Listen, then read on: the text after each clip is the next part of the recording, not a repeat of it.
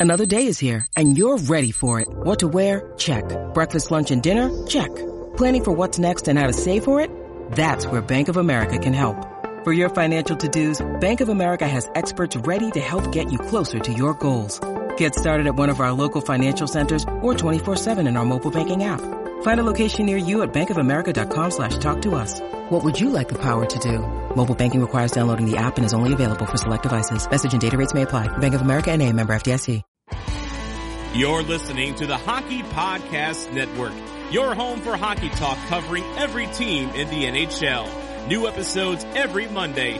Download at the hockeypodcastnetwork.com or wherever you get your podcasts from.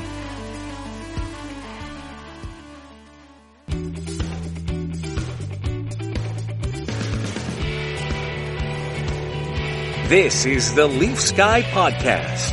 Here's your host, Jim Tatti.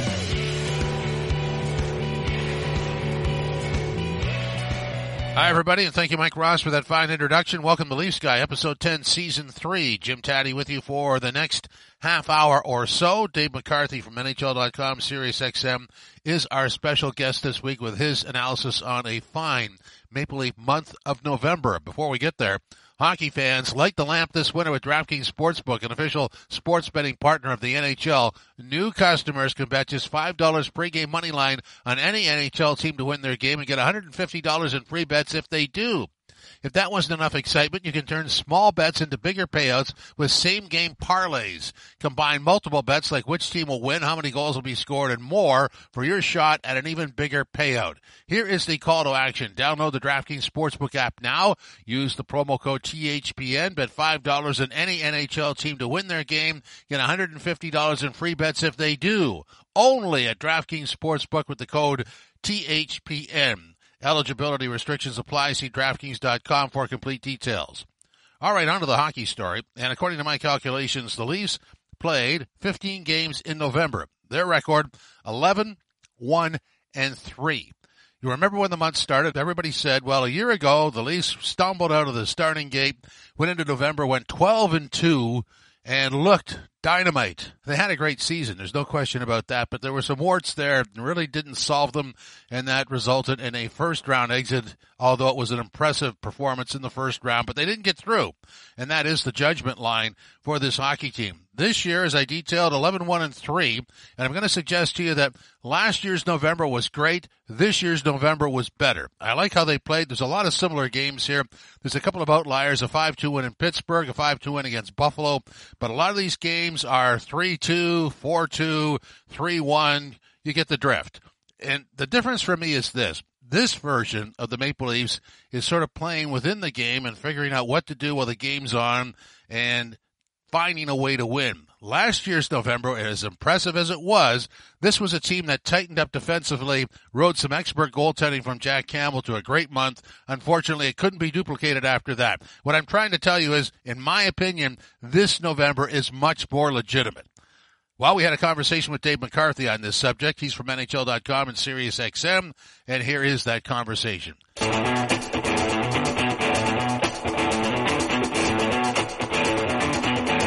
They were 12 and 2 last November, and everybody was happy about that. This November, according to my records, they're 11 1 and 3. I want to know if you think this one, because of playing through the injuries and how they won these games, is actually more legitimate than last year's. Well, I, I think it's it's certainly um, as impressive, if not more, for the reason that you you pointed out. Um, when TJ Brodie went down there two, three weeks ago, and then Morgan Rielly gets hurt. Jake Muzzin's already out of the lineup, and even Jordie Benn, right, who played quite well uh, when he came back into the lineup, and, then he got hurt again after four or five games, and and you're down to a group of defense that, like, really, Rasmus Sandin, Timothy Liljegren, you thought, okay, maybe in a perfect world they'll be your your third pairing. Well, by the end of the month, they were you know, the the second, if not top pairing, and they've performed quite well. I think Mark Giordano has been uh, an absolute godsend for this team. Quite honestly, a guy that legitimately asked for less money in the off season. Right? They were they were willing to pay him more, and he was like, no, no, no, no. give me a little less because I want to help the team out uh, from the cap standpoint. And then he has come out and he's played the way that he has. Um, he has looked like a number one defenseman. Uh, he's helped settle Justin Holl's game down, and then you've you've gotten a look at some of the younger players that you've got in your system, uh, namely Mac Hollowell, who through a few games here has looked pretty good. Offensively, he's got some good instincts. We saw it again on uh, on Wednesday on his slap pass set up there to Auston Matthews, who he seems to have a really good relationship with as well. Um, so so he's acquitted himself fairly well, and now what you've seen is, I think, a commitment to a system amongst this group that, regardless of who is in the lineup, they're executing, and they are living up to that that mantra of next man up. And you know they've said that for a lot of years, but it doesn't quite work out that way. And a lot of teams, like you know, for instance, Boston, uh, they're able to to do that. Tampa Bay somebody goes down, somebody steps in, the train just keeps chugging along. And and here it has in Toronto. Now the question will be once guys get back in the lineup, the Brodies, the Riellys, can they avoid that letdown um, as teams tend to have, as Boston did, right? When when Marchand and McAvoy and Grzelcyk got back in the lineup, their train just kept chugging along. So that'll be the next test. Um, but from where this team was at the the end of October compared to where they are today, it's amazing how the tenor of the conversation, uh, certainly amongst fans and media, has changed and for the better.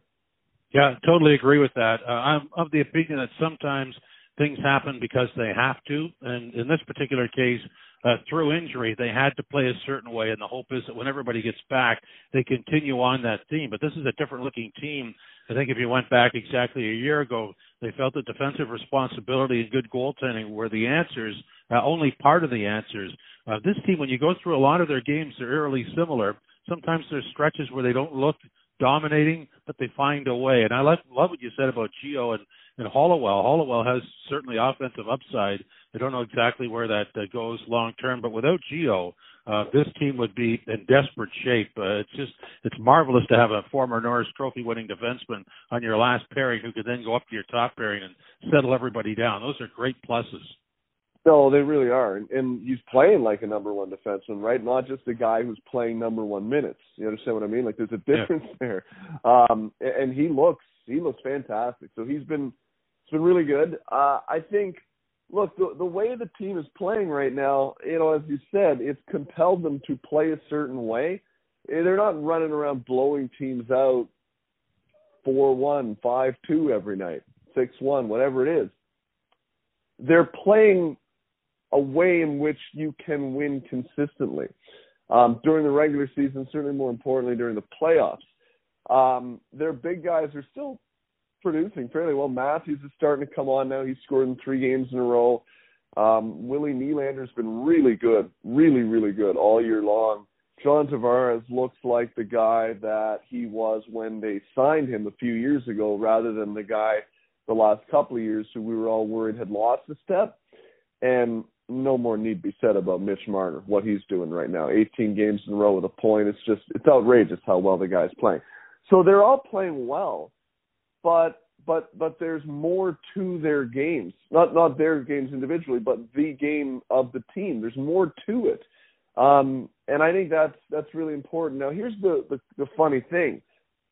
In the playoffs the last few years against um, Tampa last year and against Montreal the year before that and Columbus the year before that, defensively it really wasn't much of an issue to me. Like I didn't have a lot of concerns about the way they played defensively. The issues in the playoffs were when push came to shove and all the chips were in the middle of the table 34, 16, 88, 91. They couldn't score, right? Those guys couldn't score when it mattered most.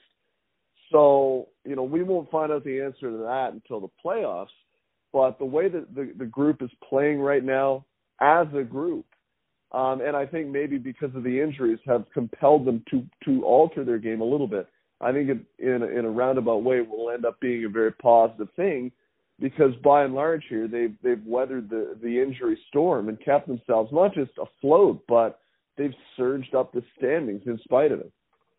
Yeah, I think there was. Uh, I'm going to call it a deferral, uh, sort of a, a a default that the team had even as as close as a year ago, where um, they would be defensively sound, which was part of the uh, learning curve, but they would wait for certain things to happen. This team that we're covering now doesn't really wait for things to happen. Uh, there's good puck pursuit. There's good forecheck. And if you went back over the last couple of games, you'd see goals in there that there was the result of good puck pursuit and, and causing turnovers and capitalizing. Certainly the Engvall goal Wednesday night is a good Yeah. example of a, a you know, working class goal that, that has a nice finish on it. Uh, and, and so they're, they're creating opportunities as opposed to looking for the highlight reel goal, which was always a concern with this team. So, uh, you know, uh, defensively sound and, and, and goaltending is great, but I like what's happening up front. I do. I think that's a great example you bring up the the Engvall goal. That happened because David Kämpf was in good position in the offensive zone too, right? Like he recognized when the play was over, and he got on his horse and he started to work his way back.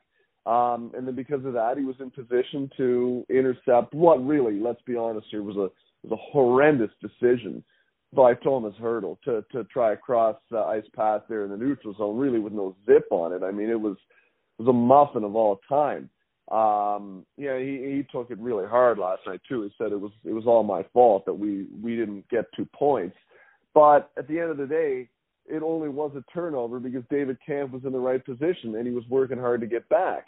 Um, and then they turn it around and, and score. So that that's not a highlight reel goal. That's a hard work goal, and and that's what what leads me to have a little bit of confidence that you know come later in the season and into the playoffs, uh, they will be able to to push past because those are the types of goals that you need in the playoffs. Those hard work. You can't you can't rely on highlight reel goals all the time in a postseason.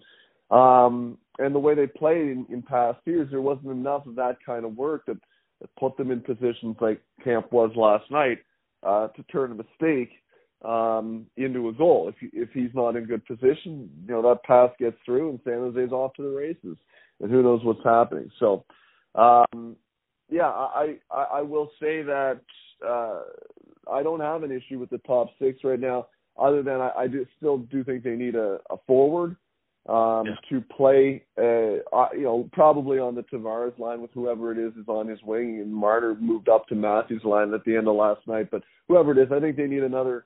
They need a left winger on that that line with Tavares.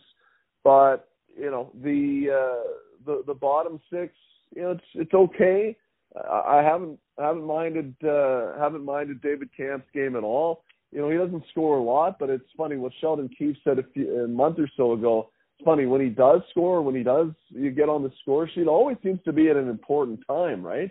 And Yeah. and again, it was on Wednesdays. So, um, yeah, the way the way they're looking right now, you, you have to be really uh, impressed and and and feeling confident in the group. As as Sheldon pointed out last night, he said we have a lot of confidence with our group right now, and he said I think we should, and I'm, I agree with him. They they absolutely should. Well, uh, you know, a couple points. Uh, I want to go back to what you said about the left side of the Tavares line. Uh, I'm going to throw this at you. They need a left winger for that line, and that left winger is not in their system or on their current team. Would you agree with that? Oh, without question, without Yeah. question, because I mean the only other guy that could be the answer to that question that is in in the system right now because Alex Kerfoot's been tried in that role. He has not been good enough. Um, Calle Järnkrok's been tried in that role. Now he's out for extended period of time. I'm not sure how long quite yet, but he'll be out and and I still think the the team is in a better position when he's when he's down the lineup a little bit, lengthens the lineup. So I don't think he's really the answer there. Um, and Nick Robertson, I'm sorry, it's it's just not the answer. He I don't know what's going on there, but um, there seems to be either some sort of stall in his development um, or regression or whatever it is, because you know he looked good in training camp, but I haven't seen it yet in the regular season. First shift last night, you know, horrendous turnover where it was the end of a shift and the puck's at the blue line and he kind of just blindly swings and swats at it rather than making a strong play and putting it in the corner. um, hits the the defenseman in the shin pads, and he's off to the races with a breakaway a minute and change into the game, and force Ilya Samsonov to come up with a with a really good save. I mean, that's just not the type of play that you can make if you're Nick Robertson. You finally get back in the lineup first shift of the game. It's not nearly good enough. So, um, I I think Nick has got to go back to the AHL. He's got to play like 30 games here and build his confidence back up because it looks to me when I watch him, it looks like he is one lacking confidence, two is frustrated in in terms of of the decisions that you see him making on the like just not making good decisions and he looks visibly frustrated to me at times. He's got to go down, I think, play 30 games, build his confidence back up, um, see if he can get his game back in order. You know, and the other thing is, Jim, like teams that win win Stanley Cups, they don't do it with with rookies in their top six. They just they just do not do that very often. So, yeah, the the the answer to that question is that guy, whoever it is, is not in the system right now. And I think that'll be really Kyle Dubas's target number one, uh, ahead of the defenseman. To be honest with you, I think in advance of the deadline to go out and see if he can figure out how to acquire that. Yeah, I mean, all things equal, with everybody healthy on that blue line, it will put Jake Muzzin off to the side, even without him. That's a pretty deep blue line, so there are assets there that can be moved. I think one of the bigger issues on whoever plays left side on a Tavares line, regardless of if it's Nylander or Marner on the right side, uh, you have to be able to come up with a lot of puck pursuit. And you're not going to compete with Tavares and his winger for offensive ability. I mean, those guys are that's what they're there for. That's that really explains the Bunting role on on the Matthews line. He figured out a way how to contribute to the other two, and I think that's what's lacking on the left side of Tavares. Yeah, like Nick Robertson is not a puck retriever. Really, that's not his game. He's a shooter. And I don't think you know his game lends toward that.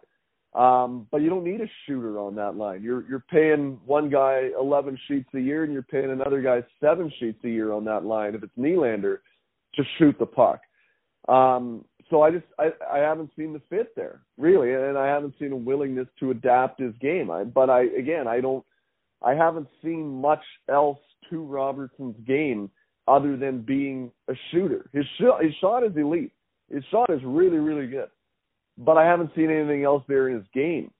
So I just don't see a fit there. Um, you know, but you're right. That's the type of guy that they need. Alex Kerfoot hasn't been able to fill that role really either. Um, to me, good enough.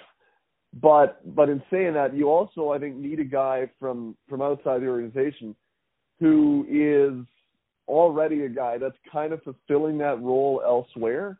It's going to be difficult to find, but like I don't think the Leafs need a guy that they they look at and say, you know what, on on our team we can plug him in here and he'll be better than that. Like I just I think there's too much hope there. I think you know once and for all they need to put in a guy like um like I don't know Nick Foligno maybe a few years ago if he hadn't gotten hurt. It's unfortunate how that that transpired because it, I thought he was I, on your show said they should go out and get him and then yeah. he was just hurt, and it, it never really worked out. But if he had not, like, he'd been playing the way he is this year in Boston, it would have been perfect. Um, so they they need a guy where there's you're there's some level of assurance what you're getting um, when you bring him in. I think. Yeah, and that could be a veteran on an expiring contract at the trade Yeah. deadline. I mean, I would look at that as the final piece.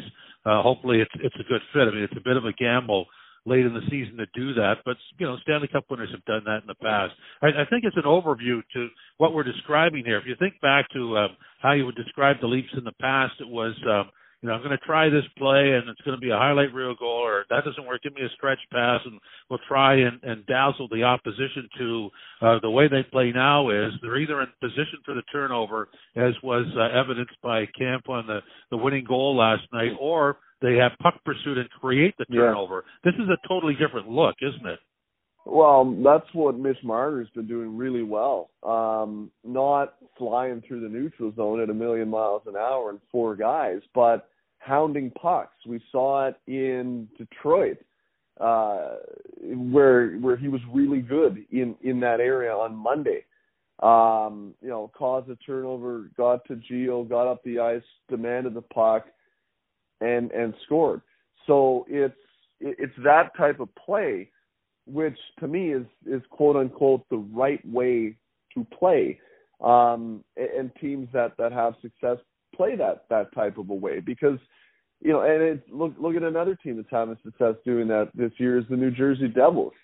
They play with speed, they play with pace, they're right on top of you. As soon as you get the puck, they create turnovers, you're out of position, and then they use their speed and they're off to the races. Um, and and they never lose games. they just don't.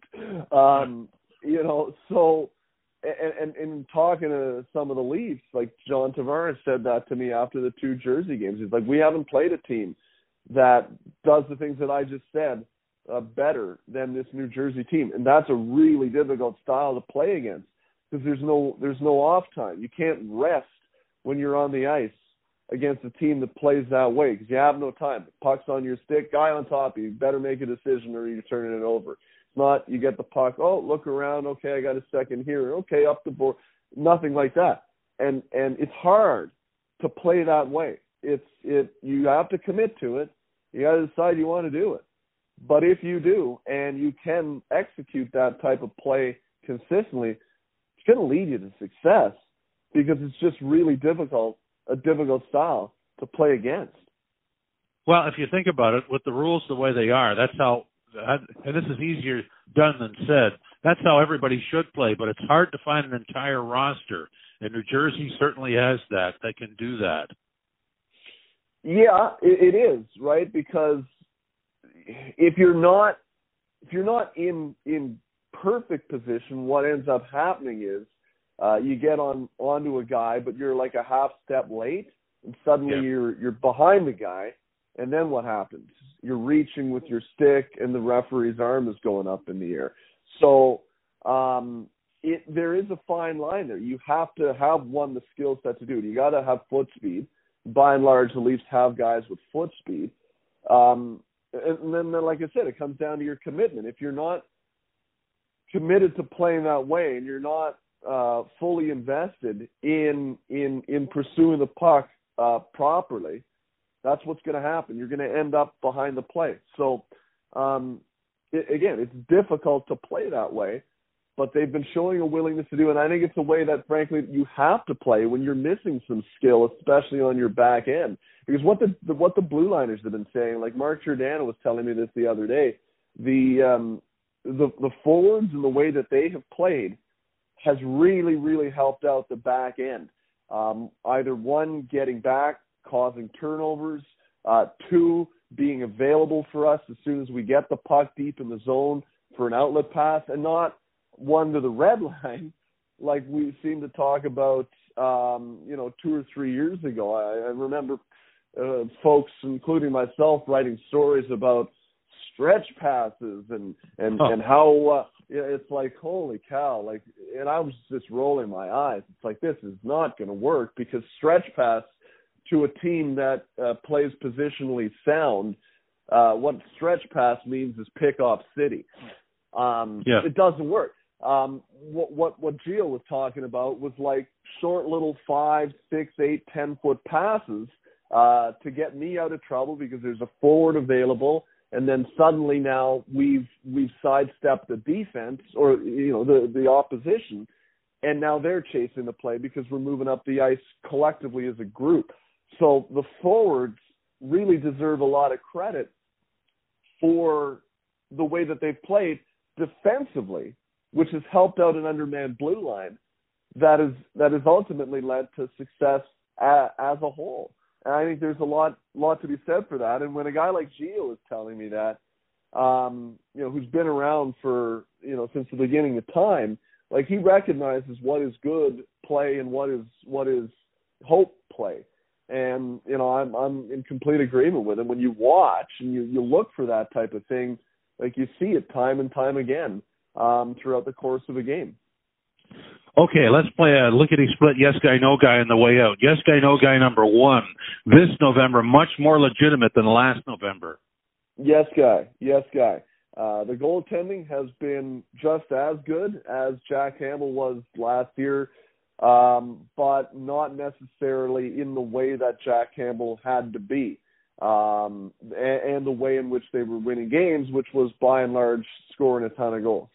Um, so we've talked about the system play, um, all of that. Uh, the goaltending looked good. Uh, you know, way more, way more legitimate yes guy than than last November. Okay, almost uh, stepped into my second yes guy no guy. So here we go. Yes guy no guy. The goaltending tandem, and I'm actually going to put Källgren in there as well. The three goaltenders, sure. a major strength on this team. Yes, yes. Can you imagine? Yes, guy. Can you yeah. imagine if I? I got to play the game proper here. Um, can you imagine if I had told you, Jim, at the beginning of October, you know, here's how it's going to go for the first seven weeks of the year. Matt Murray's going to play lousy in game one, then get hurt in the morning skate, then miss a month. Um, in that time, Ilya Samsonov is then going to miss about three weeks to a month. Uh, Erik Källgren's going to play a bunch of games. And in saying all that, goaltending is going to be a strength. You would have said, "You are all right, guy? You better get a second opinion, right?" yes. Um, but but that's that's just the truth of the matter, right? That's exactly what's happened. But goaltending has in fact been a strength, and I think uh, I'm confident in saying right now that you know I don't know who's going to be between the pipes on any given day because I haven't been able to recalibrate my mind in in, in that sense in, in terms of being confident that everybody's going to be healthy throughout the rest of the year.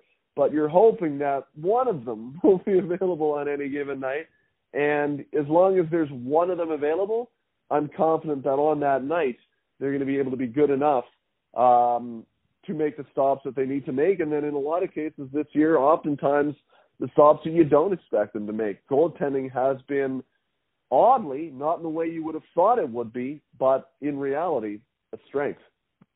Yes, guy, no guy number three. Blue line depth can be used in a trade later on. Ooh.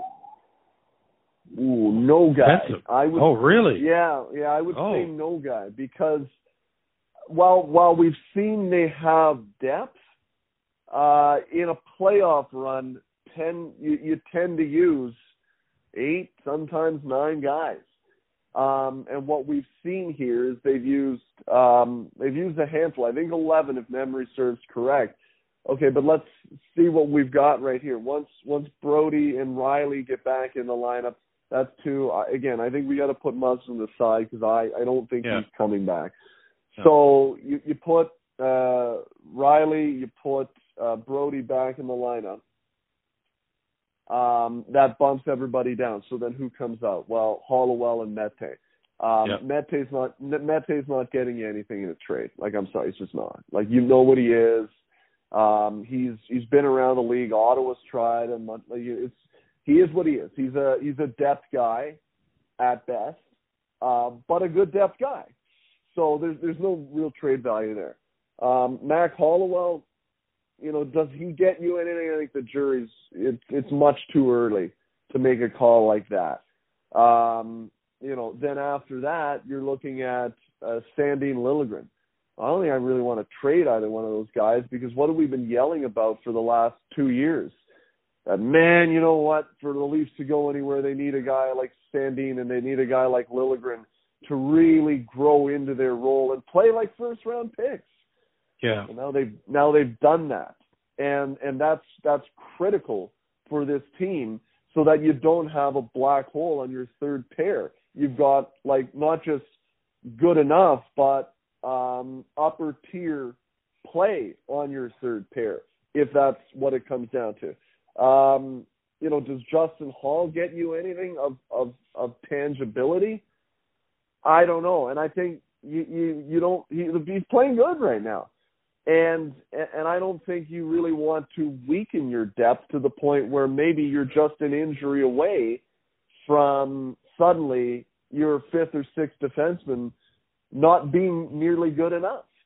So no guy, I would say that that uh, back end help, I would not trade. Um, what I would look at is again um, I would send Nick Roberts to the American Hockey League yesterday. I would give him a run of 30 games. I'd see where his game is at. I'd give him another test, you know, two or three weeks before the trade deadline. and and then I'd assess harshly and critically maybe where where they're at with his game. And if they just don't see a fit, I still think he's the guy that could get you something. He's the guy that I'd look at moving. For one, uh, there may not be a fit. Two, I think he'll actually be able to get you something in a trade, unlike the, the, the depth on the blue line could. Okay, I like that answer. Let's end on this. Yes guy, no guy. Sheldon Keefe should be applauded. Oh yes, guy.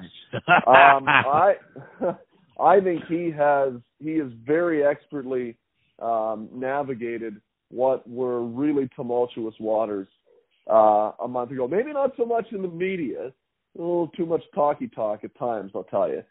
Um, that was the one thing about uh, Babs that he had down to a science. It was like four minutes. Then he yeah. mastered the art of the Willie Nylander lean off on the last question, and then yeah. as soon as that answer was over with, he was out the door.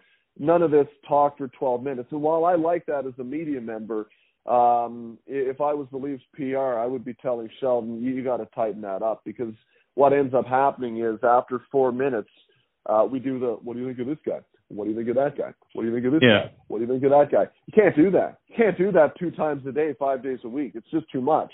End up doing, two, and then you end up putting yourselves in tight spots. So that not as good. But the buttons that he's pushed uh, in game, I think, has been really impressive. Um, he's been constantly tinkering with the lines, but I think out of necessity, um, and he's been finding recipes that have worked. He took Marner away from Matthews ultimately, and that kind of revitalized things up front. Um, you know, it got Marner going. It got uh, it got Matthews going again with Nylander. They found something. Uh, Bunting, uh, because of that that line with Marner and Matthews, it stalled a little bit. Bunting wasn't doing anything. Now that that line with uh, Matthews, Nylander, and Bunting, it started to roll here for the last uh, eight games or so. Um, you know, uh, he he's found a way to to cobble together a blue line. He put Giordano with Holl, maybe more so out of necessity than anything else, but it's settled Holl's game down. And Gio has been fantastic. Um, and, and he's put Rasmus Sandin and Timothy Liljegren as a pairing in positions to succeed.